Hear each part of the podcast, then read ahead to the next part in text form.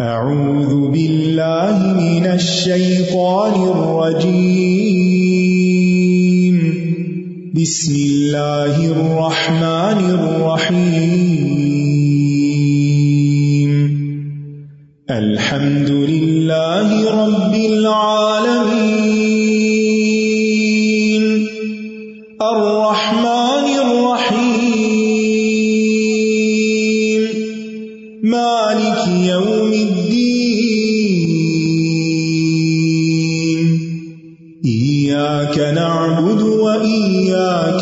نستعين اهدنا الصراط المستقيم.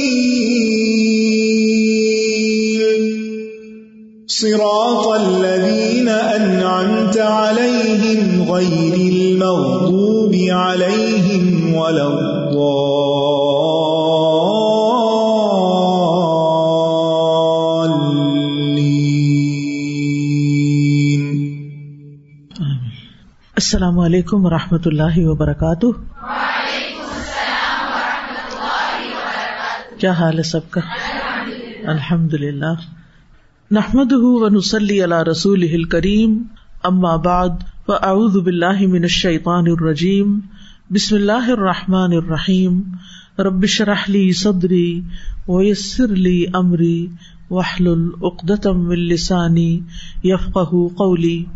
الحمد للہ الکریم القادر، العظیم القاہر، خلق فقدر و شرع فیسر، فکل الا ما قدره وقداه صائر، لا الہ الا اللہ وحدہ، لا شریک له ولا ند ولا مظاہرہ ہر قسم کی حمد اللہ کے لیے ہے، جو کریم ہے اور قدرت رکھنے والا ہے، عظمت والا اور غالب ہے۔ جس نے پیدا کیا اور اندازہ مقرر کیا اور شریعت مقرر کی اور اس کو آسان بنایا۔ بس جو اللہ نے تقدیر مقرر کی اور جس کا تقدیر میں فیصلہ کیا، وہ سارا اسی کی طرف لوٹ کر جانے والا ہے۔ اس کے سوا کوئی معبود برحق نہیں، وہ اکیلا ہے۔ اس کا کوئی شریک نہیں اور اس کا کوئی ہمسر نہیں اور اس کا کوئی مددگار نہیں۔ یعنی وہ سارے کام اکیلے ہی کرتا ہے۔ ہر چیز کا خالق اور مالک وہی ہے۔ نحن نقص عليك أحسن القصص بما أوحينا إليك هذا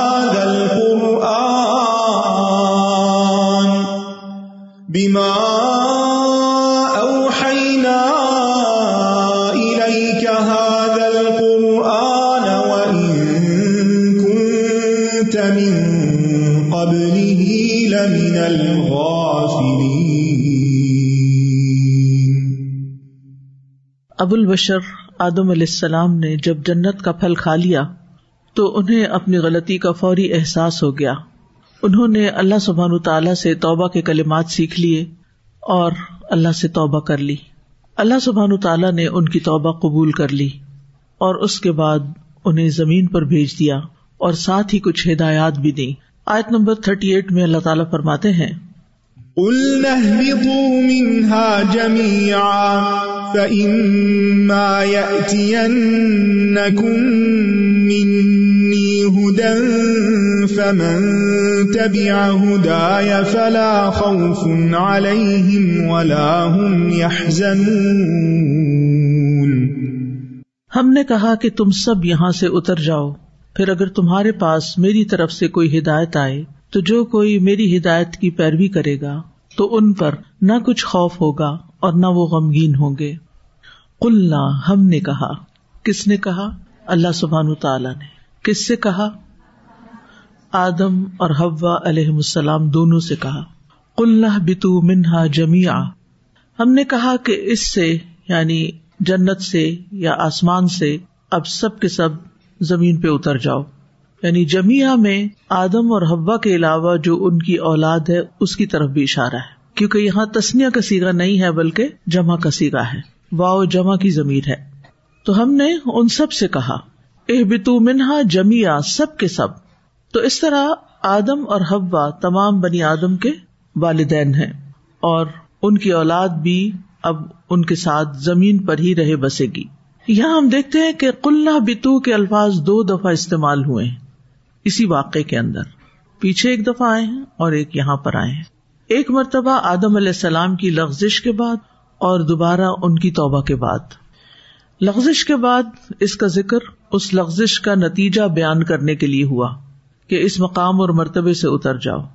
اور توبہ کے بعد اس امتحان کی حکمت بیان کرنے کے لیے۔ تو مراد یہ ہے کہ گناہ کی معافی کے باوجود اب تمہیں اور تمہاری اولاد سب کو زمین پر ہی رہنا ہوگا، جس کی خلافت کے لیے تمہیں پیدا کیا گیا۔ اب جنت میں واپسی صرف اس صورت میں ہوگی جب تم ہدایت پر چلو گے، ہدایت کا رستہ اختیار کرو گے۔ اس ہدایت کا جو میری طرف سے تمہارے پاس آئے گی۔ یعنی یہاں پر منی ہدن آیا ہے، ورنہ ہدایت کے رستے تو کئی ایک ہو سکتے۔ اور دنیا میں جتنے بھی لوگ مختلف طرح کی ہدایات فالو کر رہے ہیں، وہ اپنے آپ کو ہدایت پر ہی سمجھتے ہیں۔ اور ہر معاملے میں کچھ نہ کچھ گائیڈ لائنس ہدایات ہوتی ہیں جو بھی انسان دنیا میں کام کرتا ہے۔ لیکن یہاں کون سی ہدایت مراد ہے؟ وہ ہدایت جو اللہ کی طرف سے آئی ہو۔ آدم علیہ السلام کو جمعہ کے دن زمین پر اتارا گیا تھا، جس کی روایت سنن ترمیزی میں آتی ہے۔ ابو حرارا رضی اللہ عنہ کہتے ہیں، نبی صلی اللہ علیہ وسلم نے فرمایا، سب سے بہتر دن جس میں سورج نکلا جمعہ کا دن ہے، اسی دن آدم کو پیدا کیا گیا، اسی دن انہیں جنت میں داخل کیا گیا، اسی دن انہیں جنت سے نکالا گیا اور قیامت بھی اسی دن قائم ہوگی۔ تو اس لیے جمعے کا دن ہمارے نزدیک بڑا اہم دن ہے۔ یعنی سورج کے طلوع ہونے کا پہلا دن کون سا تھا؟ جمعے کا دن تھا۔ آدم علیہ السلام کے یعنی انسان کے طلوع ہونے کا دن بھی جمعے کا دن تھا۔ ان کے جنت میں جانے کا دن بھی جمعے کا تھا۔ اور جنت سے نکلنے کا دن بھی جمعے ہی کا تھا۔ اور دنیا کا اختتام بھی جمعے کے دن ہی ہوگا۔ فما یا منی ہدن فمن تب ہدایا فلاح خوف ولا ہم یا زنون پھر اگر تمہارے پاس میری طرف سے کوئی ہدایت آئے، تم سے مراد یہاں براہ راست خطاب کیا جا رہا ہے آدم علیہ السلام اور ان کی بیوی سے، لیکن مراد کم کے ساتھ تمام انسانیت کے لیے یہ بات کہی جا رہی ہے۔ اور پھر منی ہدن میری طرف سے ہدایت۔ یعنی وہ علم جو بذریعہ وہی آئے امبیا علیہ السلام کے پاس، جو اللہ تعالی اپنی طرف سے رسولوں اور امبیا کے پاس بھیجتا ہے۔ وہ دراصل ہدایت ہے، جس کے بارے میں قرآن مجید میں آتا کل ان الہدا ہد اللہ۔ اور ایک اور جگہ پر آتا ہے، ان ہد اللہ ہی ہو الہدا، کہ اللہ کی ہدایت ہی دراصل ہدایت ہے۔ تو ہدایت کا یہ سلسلہ جو اللہ تعالی کی طرف سے آتا ہے، یہ آدم علیہ السلام سے شروع ہوا تھا۔ اور پھر کس پہ ختم ہوا؟ رسول اللہ صلی اللہ علیہ وسلم پر۔ آپ آخری نبی ہیں، قرآن مجید اور احادیث نبی آخری وہی الہی ہے۔ اس دوران میں کتنے رسول، کتنے نبی آئے، ان کی اصل تعداد صرف اللہ کو معلوم ہے۔ لا اللہ۔ کیونکہ وہ بستیاں جن کی طرف آئے اور وہ نہیں مانی اور وہ تباہ ہو گئی لا اللہ۔ جا اتم رسول بالبینات۔ ان کے رسول ان کے پاس بینات لے کر آئے تھے، لیکن انہوں نے مان کر نہیں دیا۔ تو فمن تب یا ہدایا یعنی جو ان باتوں کی جو امبیا لے کر آئے، ان کی تصدیق کرے اور پھر ان کے اندر پائے جانے والے احکامات پر عمل کرے، تو وہی لوگ دراصل ہدایت یافتہ ہوں گے۔ تو اللہ سبحان تعالیٰ نے اس ہدایت کو اپنی ذات کی طرف منسوب کیا۔ کیوں اپنی ذات کی طرف منسوب کیا؟ کیونکہ انسان کا خالق بھی اللہ ہے اور اس کا مالک بھی اللہ ہے اور اس کا رازق بھی اللہ ہے اور انسان کو واپس بھی اللہ ہی کی طرف جانا ہے۔ انا و انا راجعون۔ آئے بھی اسی کی طرف سے ہے، جانا بھی اسی کی طرف ہے۔ لہذا ہمیں اطاعت بھی اسی کی کرنی ہے، اسی کی مرضی کے مطابق اس زندگی کو بسر کرنا ہے۔ آغاز بھی اس کی طرف سے، انتہا بھی اسی کی طرف۔ تو بیچ کا جو وقت ہے، بیچ کی جو ہماری زندگی ہے اس زندگی کو بھی ہمیں کس طرح گزارنا ہے؟ جو وہ چاہے۔ یہ نہیں ہو سکتا کہ پیدا کرنے والا وہ ہو اور انجام ہمارا اس کے ہاتھ میں ہو اور بیچ میں ہم اپنی مرضیاں کرتے رہے یا شیطان کی مرضی پہ چلے یا لوگوں کی مرضی پہ چلے نہیں عقل مند وہی ہے جو اس بیچ کے عرصے میں جتنا بھی اس کو یہ وقت ملا ہے، اس زندگی میں وہ سارے کا سارا اللہ کے حکم کے مطابق بسر کرے۔ تو اس سے یہ بات بالکل واضح ہو جاتی ہے کہ اصل ہدایت وہ ہے جو اللہ کی طرف سے آتی ہے۔ وہ نہیں جو لوگوں کی رائے ہوتی ہے۔ لوگوں کا اوپین ہوتا ہے۔ یا لوگوں کی پسند ناپسند ہوتی ہے۔ یا جو ٹرینڈز ہوتے ہیں۔ یا لوگ کیا پسند کرتے ہیں۔ لوگ کس سے خوش ہوتے ہیں۔ لوگ کیا چاہتے ہیں ہم سے۔ ہم کس چیز کو فالو کرتے ہیں؟ عام طور پر اپنی زندگی میں کیا فالو کرتے ہیں؟ کس کو فالو کرتے جب ہم اپنے کھانے پینے کی چوائسیز کو دیکھتے ہیں، تو اس میں کیا دیکھتے ہیں؟ کیا کھانے پینے کے معاملے میں ہمیں ہماری شریعت نے کوئی رہنمائی دی ہے؟ اللہ تعالیٰ کی طرف سے کوئی رہنمائی آئی ہے؟ بلکہ قرآن مجید میں جو احکامات شروع میں دیے گئے ہیں، اول اول، ان میں سب سے پہلے کھانے پینے کے احکامات ہی ہیں۔ لباس کے معاملے میں کوئی رہنمائی ملتی ہے ہمیں؟ کہ کیسا لباس پہنے اور کیا نہ پہنے؟ قرآن مجید سے ملتی ہے؟ احادیث سے ملتی ہے؟ پھر ہمیں کیا کرنا چاہیے؟ اسی کو فالو کرنا چاہیے۔ شادی بیاہ کے معاملے میں مرد اور عورت کے ریلیشن شپ کے معاملے میں کوئی رہنمائی ملتی ہے ہمیں؟ ملتی ہے۔ وراثت کے معاملے میں، مال کمانے کے معاملے میں، خرچ کرنے کے معاملے میں۔ صرف نماز، روزہ، حج زکات ہی کے بارے میں نہیں، زندگی کے ہر معاملے میں ہمیں ہمارے دین نے رہنمائی دی ہے اور وہ رہنمائی اللہ تعالی کی طرف سے آئی ہے۔ پھر اگر کوئی اس کے مطابق زندگی بسر کرے گا، اس رہنمائی کو لے گا، تو وہ ہدایت یافتہ ہوگا، وہ کامیاب ہوگا۔ اور یہ صاف صاف اعلان کر دیا گیا ڈے ون سے ہی، شروع سے ہی۔ اور یہ اس آخری کتاب قرآن مجید میں یہ سب کچھ پوری طرح پرزرو کر دیا گیا قیامت تک کے لیے، تمام انسانوں کے لیے کہ اصل ہدایت یہ ہے۔ تو کوئی کتنا بھی بڑا عالم ہو، کوئی کتنا بھی بڑا سائنٹسٹ ہو، کتنا بھی بڑا ریسرچر ہو، کوئی ڈاکٹر ہو، کوئی انجینئر ہو، کوئی بھی، کوئی فلاسفر ہو، کوئی پوئٹ ہو، شاعر ہو، کوئی بھی ہو کوئی راہب ہو، کسی نے اپنی ساری زندگی صرف عبادت کرتے گزاری ہو نو میٹر ہو سو ایور کسی کی بات بھی حجت نہیں۔ ہر چیز کے لیے ہمیں رہنمائی قرآن و سنت سے ہی لینی ہے۔ اور اسی میں ہمارا فائدہ ہے۔ کیونکہ بعض اوقات ہم قرآن و سنت کو پیچھے کر دیتے ہیں، ہم کہتے فلاں کا یہ قول ہے، فلاں یہ کہتا ہے، فلاں کی یہ رائے ہے۔ آخر وہ بھی تو اتنا پڑھا لکھا ہے۔ نہیں، وہ اللہ کی مخلوق ہے، اس کی سوچ لمیٹڈ ہے۔ اس کا تجربہ لمیٹڈ ہے۔ انسان اپنے آپ کو بھی پوری طرح نہیں جانتا کہاں یہ کہ تمام انسانوں کو جان کر ان کے لیے کوئی قانون وضع کرے، جو ان سب کے فائدے میں ہو، جو ان بایسڈ ہو، جس میں کوئی زیادتی نہ ہو، کوئی ظلم نہ ہو، جس میں سب کو اس کا حق دیا گیا ہو۔ یہ صرف اور صرف اللہ سبحان و تعالیٰ ہی کر سکتا ہے۔ تو اس لیے فما یا منی ہدن فمن طب ہدایا فلا خوف علیہم ولا ہم یا تو ان پر نہ کوئی خوف ہوگا اور نہ وہ غمگین ہوں گے۔ آئندہ زمانے میں یعنی قیامت کے دن، انہیں کسی خوف کا سامنا نہیں کرنا پڑے گا۔ کیوں؟ اس لیے کہ وہ جس رب سے ملاقات کے لیے جا رہے ہیں اب، دوبارہ اٹھ کر، قبروں سے نکل کر، انہوں نے اپنی ساری زندگی اسی فکر میں گزاری، اسی جستجو میں گزاری، اسی چیز کو معلوم کرنے میں گزاری کہ ہمارا رب ہم سے کیا چاہتا ہے۔ اور پھر صرف معلوم نہیں کر لیا، بلکہ اس کے مطابق عمل بھی کیا۔ کیونکہ یہاں پر آپ دیکھیے، فمن تب یا ہدایا تب کا کیا مطلب؟ فالو کرنا۔ اور یہ فالو کرنے کا لفظ تو آج اس دور میں کوئی مشکل ہے ہی نہیں۔ کیا مطلب ہے فالو کرنے کا؟ تو جو اس ہدایت کے پیچھے چلے گا، جو اس ہدایت کو اپنائے گا، اسی کے مطابق زندگی بسر کرے گا، تو اس پر خوف نہیں ہوگا۔ وہ بالکل امن میں ہوں گے۔ وہ من فضا یوم ادن آمینون وہ اس دن کی گھبراہٹ سے اس دن کی پریشانی سے بالکل امن میں ہوں گے، کیونکہ وہ اپنا ہوم ورک کر کے آئے ہیں۔ جو ذمہ داری انہیں دی گئی تھی، انہوں نے پوری کی۔ انہوں نے ہر ہر قدم پر، چاہے وہ ان کے کھانے پینے کا معاملہ تھا یا شادی بیاہ کا معاملہ تھا، یا کاروبار اور بزنس یا جاب کا معاملہ تھا، ہر معاملے میں انہوں نے یہی دیکھا کہ ہمارے رب کو کیا پسند ہے۔ اور طریقہ بھی صحیح رکھا اور اس کے ساتھ ساتھ رب کی عبادت بھی کرتے رہے۔ اس میں بھی ڈنڈی نہیں ماری، اس کو بھی پیچھے نہیں چھوڑا۔ ولا ہم یا زنون اور نہ وہ غمگین ہوں گے۔ کس چیز پر؟ جو پیچھے گزر گئی، گزری ہوئی زندگی پر۔ انہیں ریگریٹس نہیں ہوں گے۔ ریگریٹس کس کو ہوتے ہیں؟ اپنی پچھلی زندگی پر کس کو ریگریٹ ہوتا ہے؟ جس نے ضائع کیا ہوتا ہے۔ جس نے اپنے وقت کو عقل مندی سے استعمال نہیں کیا ہوتا۔ جس نے اس میں کچھ کمایا نہیں ہوتا۔ جس نے اس کو فضول بےکار میں گما دیا ہوتا ہے۔ ایسے لوگ پھر وہاں غمگین ہوں گے۔ اور حسرتوں کا شکار ہوں گے۔ وہ یوم الحسرا بھی ہے کہ ہم سوچتے ہی رہ گئے کہ یہ کریں گے، وہ کریں گے۔ بڑی بڑی آرزویں اور تمنا تھی لیکن کیا کرایا؟ کچھ بھی نہیں۔ خالی ہاتھ واپس آ گئے۔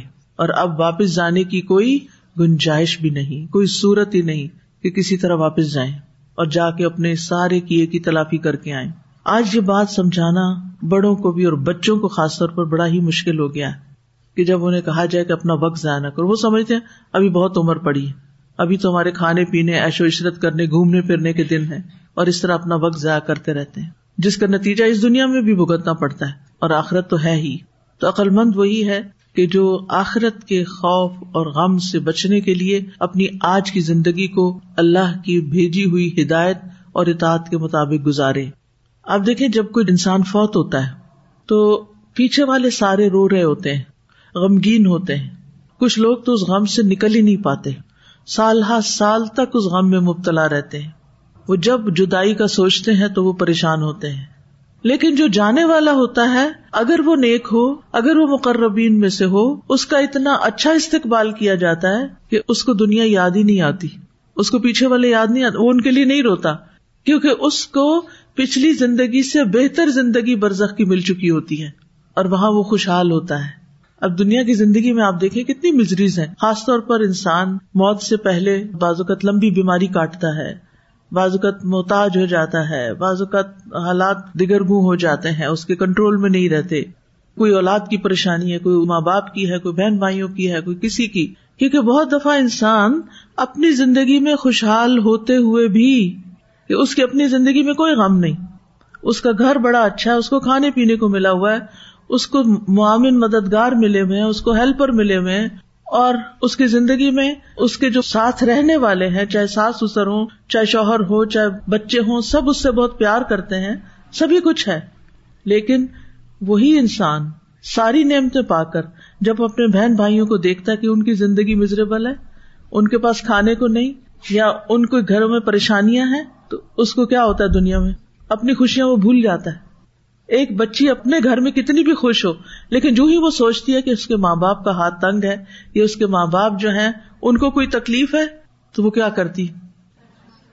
پریشان ہو جاتی، غمگین ہو جاتی، اور اپنے بچوں کو دیکھنا بھول جاتی کہ ہائے میرے ماں باپ بیمار ہیں، انہیں کوئی دیکھنے والا نہیں۔ یعنی اس دنیا میں رہ کر خوف اور غم سے چھٹکارا پانا ممکن ہی نہیں۔ سوائے اس کے کہ انسان اس درجے پر اللہ کا مقرب ہو کہ تقدیر پر اس کا ایسا ایمان ہو، توکل اس کا اتنا بڑا ہوا ہو کہ پھر اپنا غم ہو یا دوسروں کا ہو، ہر چیز کو اللہ کے حوالے کر دے۔ تقدیر پہ راضی ہو جائے۔ جو تقدیر پر ایمان رکھتا ہے نا، وہ تقدیر پہ راضی ہو جاتا ہے نا۔ تقدیر میں لکھا تھا نا کہ میری والدہ بچپن میں چلی جائیں گی۔ کچھ لوگوں کے ماں باپ بچپن میں فوت ہو جاتے ہیں نا، وہ ساری زندگی غم اٹھائے پھرتے ہیں۔ ہم ماں باپ کے بغیر پلے تھے، ہم ماں باپ کے بغیر پلے تھے۔ بالکل پلے تھے۔ لیکن یہ تقدیر کا ایک حصہ تھا، یہ اللہ کا فیصلہ تھا اور اللہ کا فیصلہ بہت بہترین ہوتا ہے۔ اللہ کا کوئی فیصلہ ظلم والا نہیں ہوتا۔ اس میں تمہارے لیے بڑی خیر تھی۔ کچھ بچے اپنے ماں باپ کے گھر نہیں پلتے، کسی اور کے گھر پلتے ہیں۔ ان کو اڈاپٹ کر لیا جاتا ہے۔ یہ کوئی بھی ریزن ہوتا بڑے ہو کر وہ اس کمپلیکس سے باہر نہیں نکلتے کہ ہمارے ساتھ یہ کیوں ہو گیا۔ ہم نے ایک نارمل لائف کیوں نہیں گزاری؟ تقدیر میں تھا، ہو گیا۔ اب اس پہ ریگریٹ نہیں کرو۔ یعنی دنیا میں بھی بہت سے لوگ ماضی کے غم سے نکل نہیں پاتے۔ جن کو تقدیر پر ایمان ہوتا ہے، وہ ان سب چیزوں سے اوپر اٹھ جاتے ہیں۔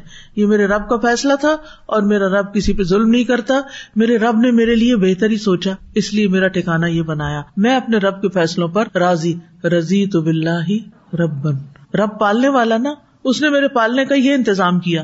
رضی تو بلّہ ربن و بال اسلام دین و بے محمد نبی لہٰذا اس کے دل میں غم نہیں رہتا، وہ پریشان نہیں ہوتا۔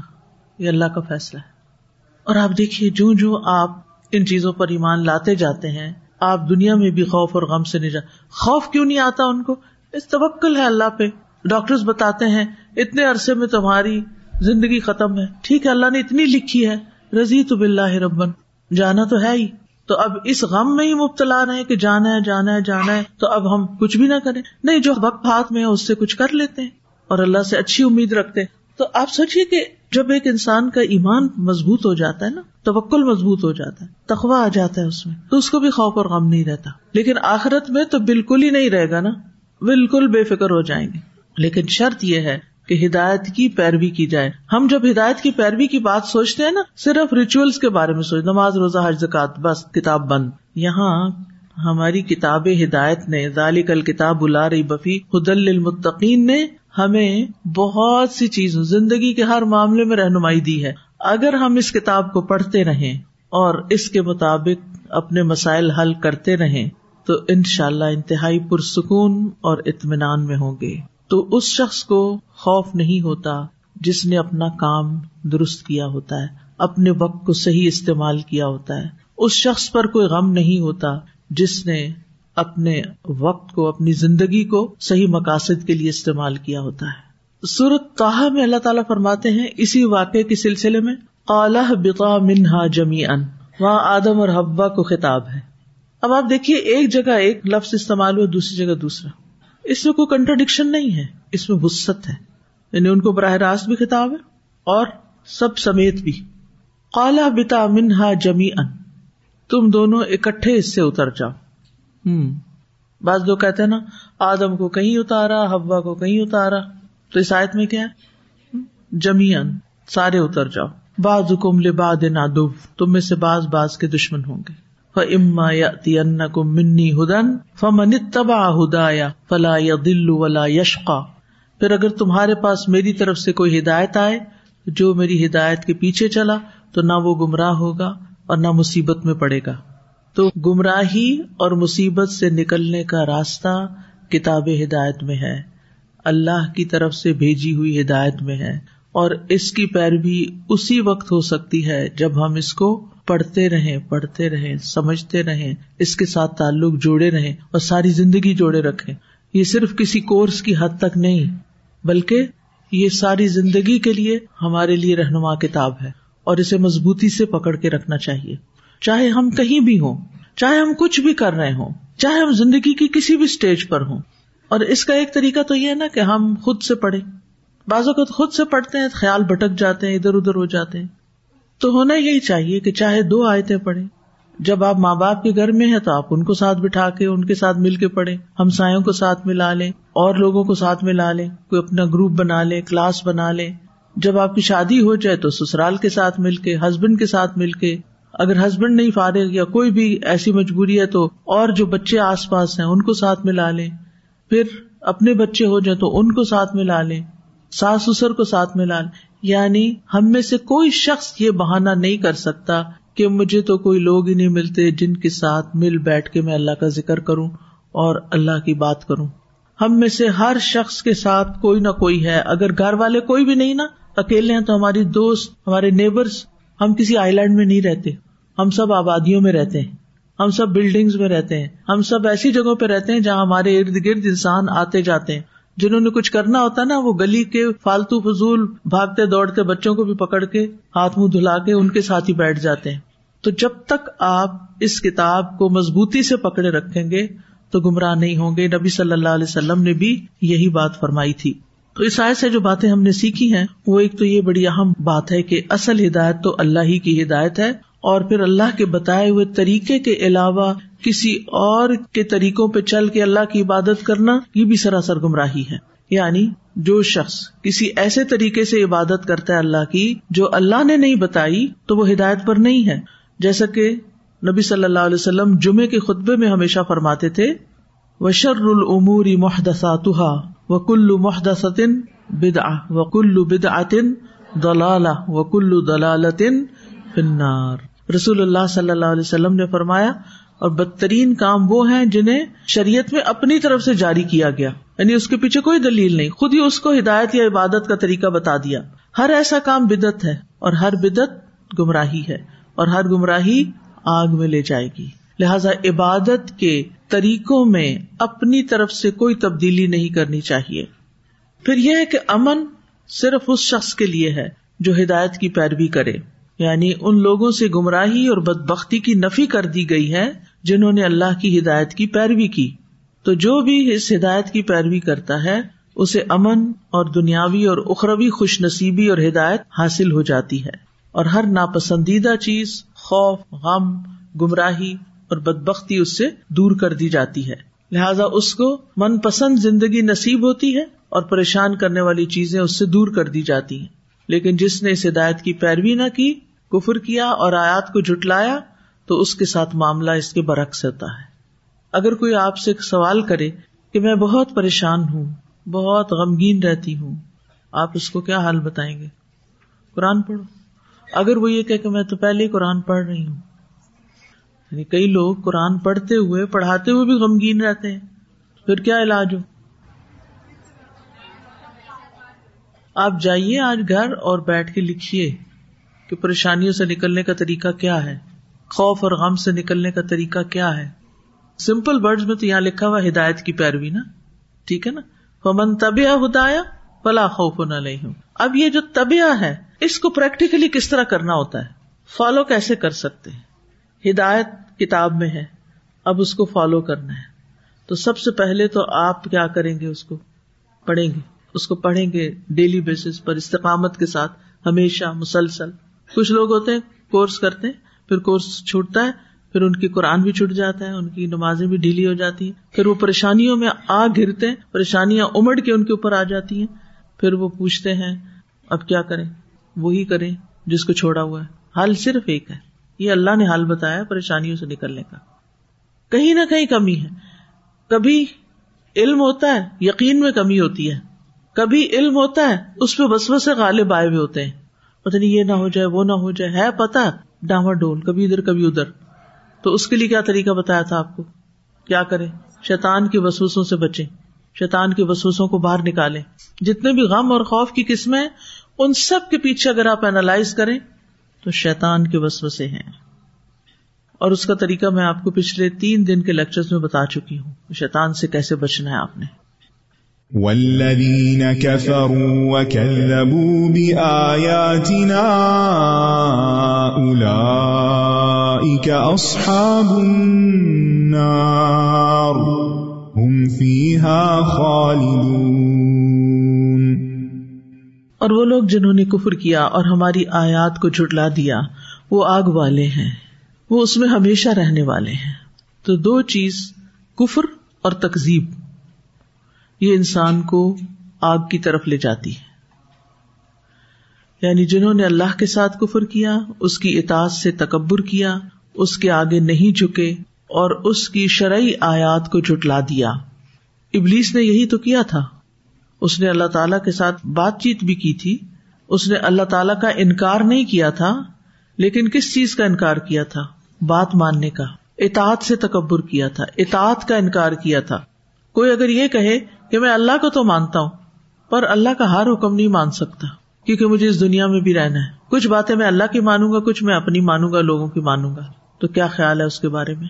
کیا یہ رویہ درست ہوگا؟ نہیں۔ یا الدین اد خلو فلم کا فتن رات راوی میں سنا ہوگا اد خلو فلم کا فتن اسلام میں، سلامتی میں پورے کے پورے داخلے تو جب میں یہ آیت سن رہی تھی، پھر سلم سلم جو ہے، اسلام کے لیے بھی ہے اور سلامتی کے لیے بھی ہے۔ تو جو اسلام میں پورا داخل ہو گیا، گویا وہ امن اور سلامتی میں آ گیا۔ اور جس نے انکار کیا اور جھٹرا دیا، تو پھر اس کے لیے کیا ہے؟ اس کے لیے آگ ہے۔ اور خالدون یعنی وہاں ان کا ابدی قیام ہوگا۔ آگ کے ساتھ لازم ہو کر رہ جائیں گے۔ اصحاب النار کا لفظ جہاں بھی آتا ہے نا، یہ صرف کفار کے لیے آتا ہے۔ ٹھیک ہے؟ یعنی جو شخص ایمان تو رکھتا ہے، صرف سستی کی وجہ سے کچھ چیزیں چھوڑ دیتا ہے، کچھ ناسمجھی کی وجہ سے۔ تو اگر اس کو سمجھ آ جاتی ہے اور وہ اپنے کام شروع کر دیتا ہے، تو توبہ کر لیتا ہے، تو اس کے گناہ معاف ہو جائیں گے، وہ ہمیشہ آگ میں نہیں رہے گا۔ اور اگر اس نے توبہ نہیں کی اور مر گیا، تو جاننا میں جانے کے بعد نکال لیا جائے گا۔ تو اصحاب صاحب کی جمع صاحب کہتے ساتھی کو جو ہمیشہ ساتھ رہے۔ تو اصحاب النار آگ کے ساتھ ہمیشہ رہنے والے صرف کفار ہوں گے کہ جو اللہ تعالیٰ کا یا اللہ تعالیٰ نے جن چیزوں پر ایمان لانے کا حکم دیا یعنی کفر اکبر جو ہے، اس کا ارتقاب کرے مومنوں کے لیے یہ لفظ کبھی نہیں آتا۔ مومن ایمان والے اگر کبیرہ گناہوں کی وجہ سے وہ جہنم میں گئے بھی تو نکال لیے جائیں گے۔ تو اس آئس سے جو باتیں پتہ چلتی ہیں وہ یہ کہ دو خصلتیں لازمن جہنم میں لے کے جانے والی ہیں۔ اور وہ دو خصلتیں کون سی ہیں؟ کفر اور تقزیب اس آیت میں جہنم کا اس بات بھی ہے اور جہنم کے ثابت ہونے پر قطعی دلائل موجود ہیں۔ ٹھیک ہے؟ اس سے پہلے وط النار اللہ عدت للکافرین پھر یہ کہ جہنم کو فنا نہیں ہے۔ جہنم ختم نہیں ہوگی اور اس کا عذاب مسلسل ہوگا۔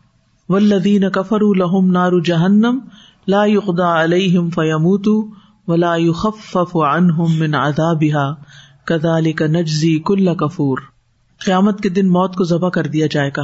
ابو سعید خدری کہتے ہیں، رسول اللہ صلی اللہ علیہ وسلم نے فرمایا، موت کو ایک ایسے مینڈے کی شکل میں لایا جائے گا جو سفید اور سیاہ ہوگا، پھر ایک آواز دینے والا فرشتہ آواز دے گا۔ کہ اے اہل جنت، اس پر وہ گردنے اٹھا کر اس کی طرف دیکھیں گے۔ پھر آواز دینے والا فرشتہ پوچھے گا، کیا تم اس مینڈے کو پہچانتے ہو؟ وہ بولیں گے ہاں یہ موت ہے اور ان میں سے ہر شخص اسے دیکھ چکا ہوگا۔ پھر منادی کرنے والا آواز دے گا، اے اہل دو زخ اس پر وہ گردنے اٹھا کر دیکھیں گے۔ تو وہ پوچھے گا، کیا تم اس کو پہچانتے ہو؟ وہ جواب دیں گے ہاں یہ موت ہے اور ان میں سے ہر شخص اس کو دیکھ چکا ہوگا۔ پھر اسے ذبح کر دیا جائے گا۔ پھر کہا جائے گا، اے جنت والو اب تمہارے لیے ہمیشگی ہے، موت تم پر کبھی نہ آئے گی۔ اور اے جہنم والو، تم بھی ہمیشہ اس میں رہو۔ اب موت نہیں ہے۔ موت کا خاتمہ ہو جائے گا، لیکن جہنم کا خاتمہ نہیں ہوگا۔ جہنم والے جہنم میں موت کی تمنا کریں گے، لیکن مر نہ سکیں گے۔ ہل مئو تمن کل مکان ہوا بمیت موت اسے ہر طرف سے آئے گی، مگر وہ مرے گا نہیں۔ تم ملا یمو تفیحا ولا یا جہنم کی زندگی نہ زندگی ہے اور نہ موت موت ہے۔ ان نہ میہ تربہ مجرمن ان لہو جہنم لا یمو تفیحا ولا یا بے شک حقیقت یہ ہے کہ جو اپنے رب کے پاس مجرم بن کر آئے گا، تو یقیناً اسی کے لیے جہنم ہے، نہ وہ اس میں مرے گا اور نہ جیے گا۔ تو یہاں یہ قصہ مکمل ہوتا ہے۔ آدم علیہ السلام کے بارے میں چند ایک باتیں اور آپ کے گوشت گزار کرنا چاہوں گی کہ آدم علیہ السلام ایک طویل زندگی گزارنے کے بعد بالآخر فوت ہوئے۔ تو ان کا آخری وقت کیسا تھا؟ اس کے بارے میں مسند احمد میں ایک روایت آتی ہے، جسے البانی نے صحیح قرار دیا ہے۔ اتئی سے روایت ہے، وہ کہتے ہیں کہ میں نے مدینہ منورہ میں ایک بزرگ کو گفتگو کرتے ہوئے دیکھا۔ تو لوگوں سے ان کے متعلق پوچھا کہ یہ کون ہے لوگوں نے بتایا کہ یہ ابئی ابن کاب ہے ابئی ابن کاب ابئی ابن کاب کون تھے؟ یہودی عالم تھے جو مسلمان ہو گئے۔ وہ کہہ رہے تھے جب آدم علیہ السلام کی موت کا وقت آیا تو انہوں نے اپنے بیٹوں سے فرمایا، بچوں، میں جنت کے پھل کھانا چاہتا ہوں۔ ان کو جنت کی یاد آئی۔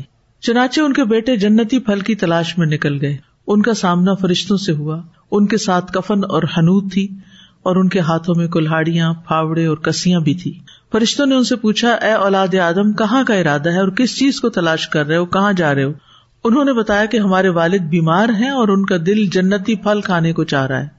فرشتوں نے ان سے کہا کہ واپس چلے جاؤ کہ تمہارے والد کا وقت آخر قریب آ گیا ہے یعنی موت کا وقت آ گیا ہے۔ فرشتے جب آدم علیہ السلام کے پاس پہنچے تو حبا علیہ السلام انہیں دیکھتے ہی پہچان گئی کیونکہ دیکھ چکی تھی پہلے جنت میں اور آدم علیہ السلام کے ساتھ چمٹ گئی آدم علیہ السلام نے ان سے فرمایا کہ پیچھے ہو جاؤ، تمہاری وجہ سے میرے ساتھ یہ معاملات پیش آئے۔ میرا اور میرے رب کے فرشتوں کا راستہ چھوڑ دو۔ چنانچہ فرشتوں نے ان کی روح قبض کر لی، انہیں غسل دیا، کفن پہنایا۔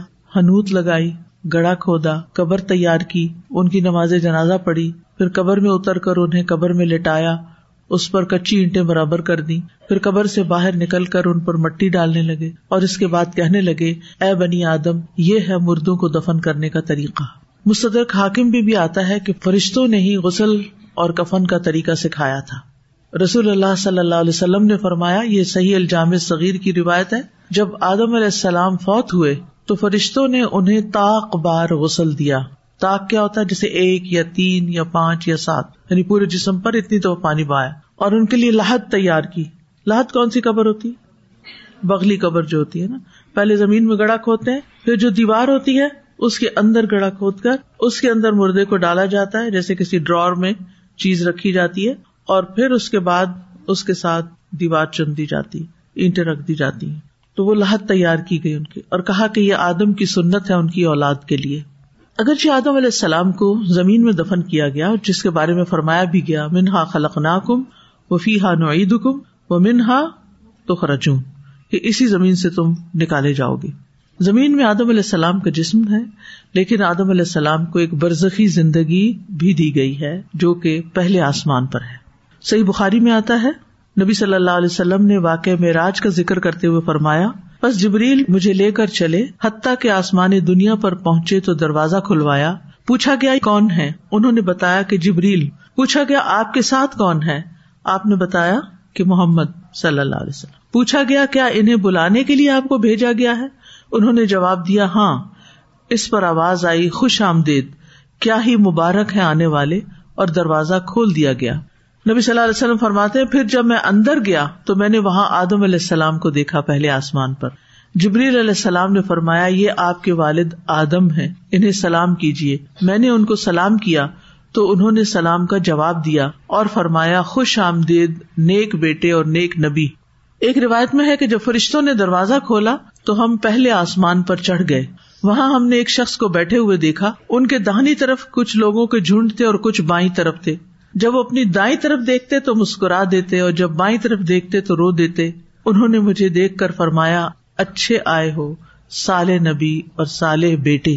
میں نے جبریل علیہ السلام سے پوچھا، یہ کون ہے انہوں نے کہا، یہ آدم علیہ السلام ہے اور ان کے دائیں اور بائیں جو جھنڈ ہیں، یہ ان کے بیٹوں کی روحیں ہیں۔ یعنی ان کی اولاد کی روحیں ہیں، جو جھنڈ دائیں طرف ہیں وہ جنتی ہیں اور جو بائیں طرف ہیں وہ دو زخی ہیں۔ اس لیے جب وہ اپنی دائیں طرف دیکھتے ہیں تو خوشی سے مسکرا اٹھتے ہیں اور جب بائیں طرف دیکھتے ہیں تو رنج سے رو دیتے ہیں۔ اب آپ سوچ رہے ہوں گے کہ وہاں پر آدم علیہ السلام کا جسم تو نہیں تھا تو کیسے ان کو دکھایا گیا یا وہاں وہ کیسے ہیں؟ آپ کو معلوم ہے نا کہ صرف آدم علیہ السلام نہیں بلکہ اور کون؟ بہت سے امبیا ہیں آسمانوں پر۔ وہ ان کی برزگی زندگی ہے۔ ٹھیک ہے؟ عیسی علیہ السلام تو جسم و روح دونوں کے ساتھ ہیں۔ یاد رکھیے، دنیا میں آنے سے پہلے ہماری روح تھی صرف، وہ ڈومیننٹ تھی۔ بلکہ جسم تو تھا ہی نہیں، وہی تھی۔ دنیا میں آئے تو روح کو ایک جسم مل گیا۔ اب جسم ڈومیننٹ ہے اور روح اس کے تابے ہے۔ ٹھیک ہے؟ روح اس کے تابے کس کے؟ جسم کے۔ جسم کو زیادہ اختیارات ہیں۔ جب ہم فوت ہو جائیں گے تو جسم مٹی میں چلا جائے گا اور روح ڈومیننٹ ہو جائے گی۔ اب معاملات روح کے ساتھ ہوں گے، جسم اس کے تابے ہوگا۔ جو کچھ روح پہ بیتے گا، جسم بھی اس کو محسوس کرے گا، چاہے وہ مٹی بن چکا ہو۔ اسی سے عذاب قبر ثابت ہوتا ہے۔ ٹھیک ہے؟ پھر قیامت کا دن ہوگا، پھر کیا ہوگا؟ روح واپس جسم میں چلی جائے گی۔ اب روح اور جسم دونوں ہی جنت میں انجوائے کریں گے، یا جہنم میں دونوں ہی تکلیف اٹھائیں گے۔ تو یہ ہے ہمارا کازمک جرنی یہ ہے ہمارا سفر۔ ٹھیک ہے؟ اس سارے سفر کے اندر بس یہ وقت جو اس وقت مجھے اور آپ کو ملا بنا یہ انتہائی قیمتی ہے۔ اس کو کسی قیمت پر ضائع نہ ہونے دے اس سے خوب خوب فائدہ اٹھا لے اور قرآن کو تو بس مضبوطی سے پکڑ۔ وہ بن نواز کے پکڑنے کی ہدایت دی گئی ہے۔ یعنی جیسے کوئی چیز، یہ جو ڈاڑے ہیں نا ہماری، ان کے اندر مضبوط پکڑ لیے نہیں یعنی سارے حصے کے اندر، جبڑے کے اندر مضبوط پکڑ لیا جائے تو چھڑا نہیں سکتا نا۔ سب سے زیادہ مضبوطی یہاں ہوتی ہے۔ یعنی کسی قیمت پر۔ کوئی بھی تکلیف ہو، پریشانی ہو، مشکل ہو، خوشی ہو، مصروفیت ہو، زندگی میں کچھ بھی ہو، اس کو نہیں چھوڑنا۔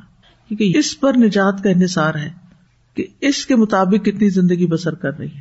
ابھی آپ دیکھیں، تقریباً آپ میں سے سب لوگوں نے آدم علیہ السلام کا قصہ پہلے بھی پڑھ رکھا ہے۔ لیکن ہمیں کتنے سبق ملے ہیں اس سے۔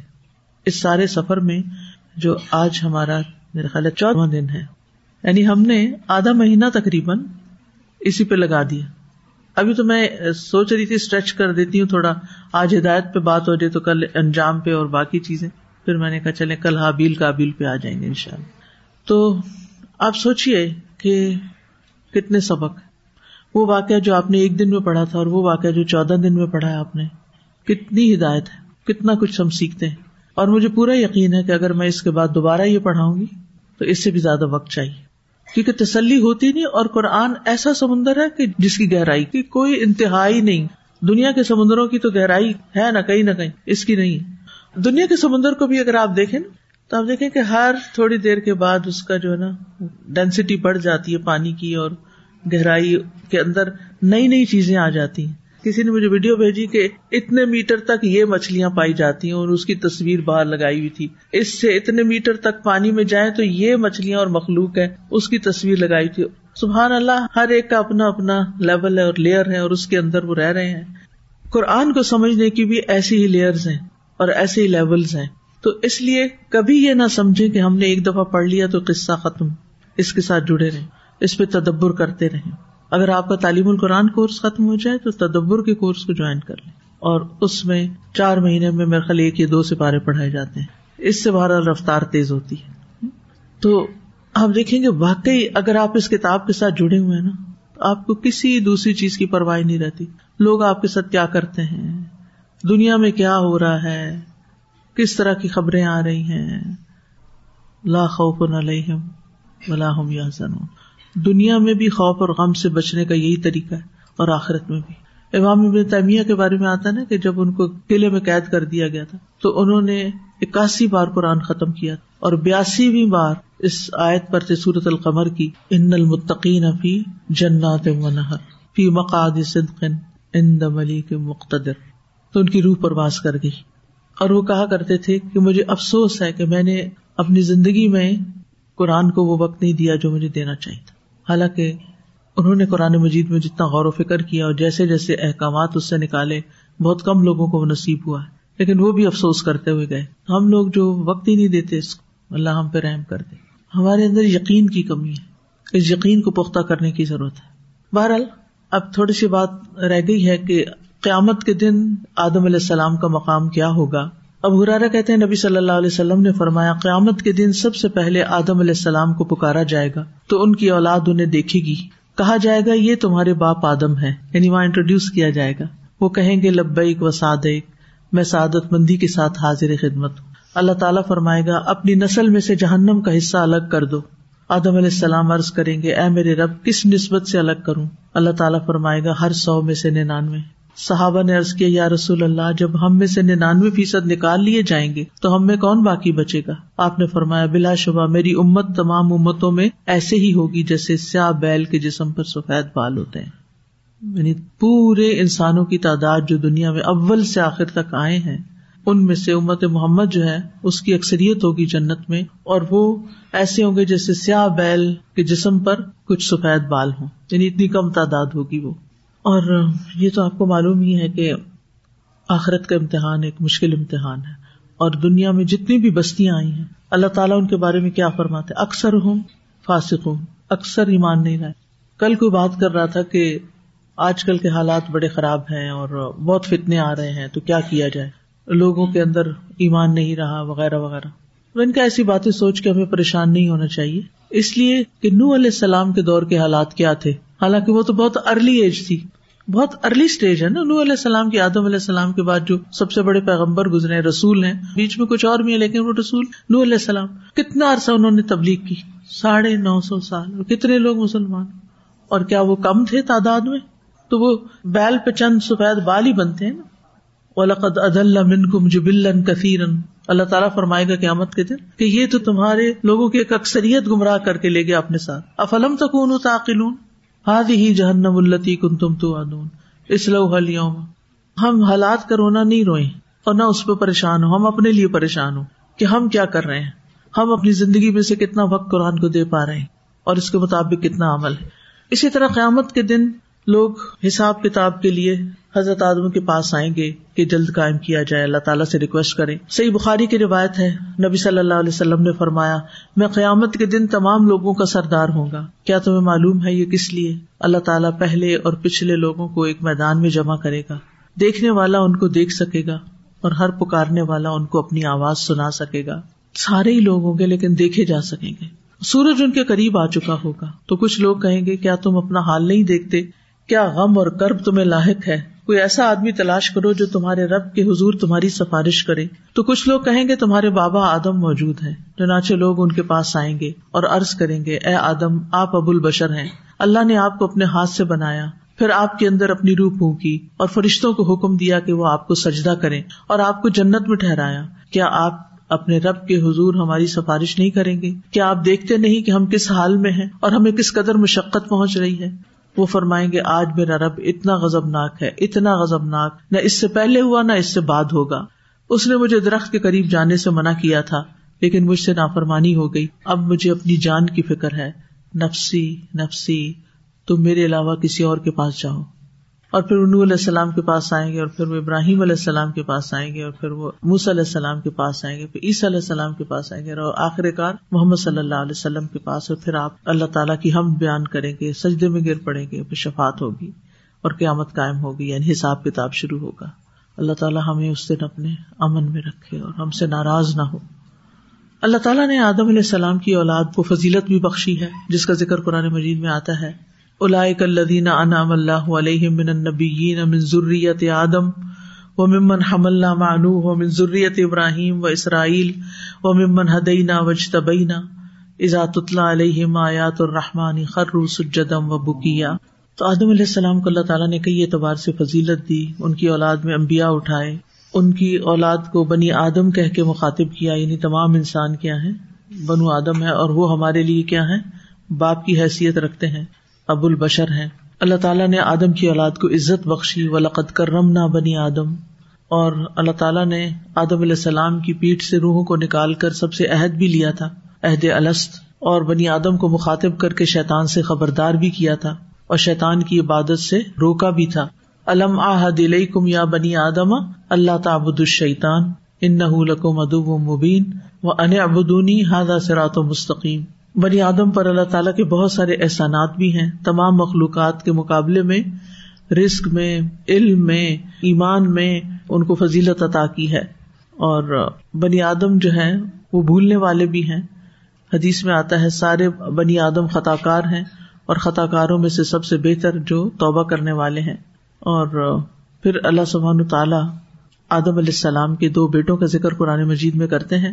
چونکہ وہ آدم علیہ السلام ہی کے بیٹے ہیں، اس لیے ان شاء اللہ ہم اسی کو کنٹینیو کریں گے اور کل ان شاء اللہ اس کے بارے میں بات ہوگی۔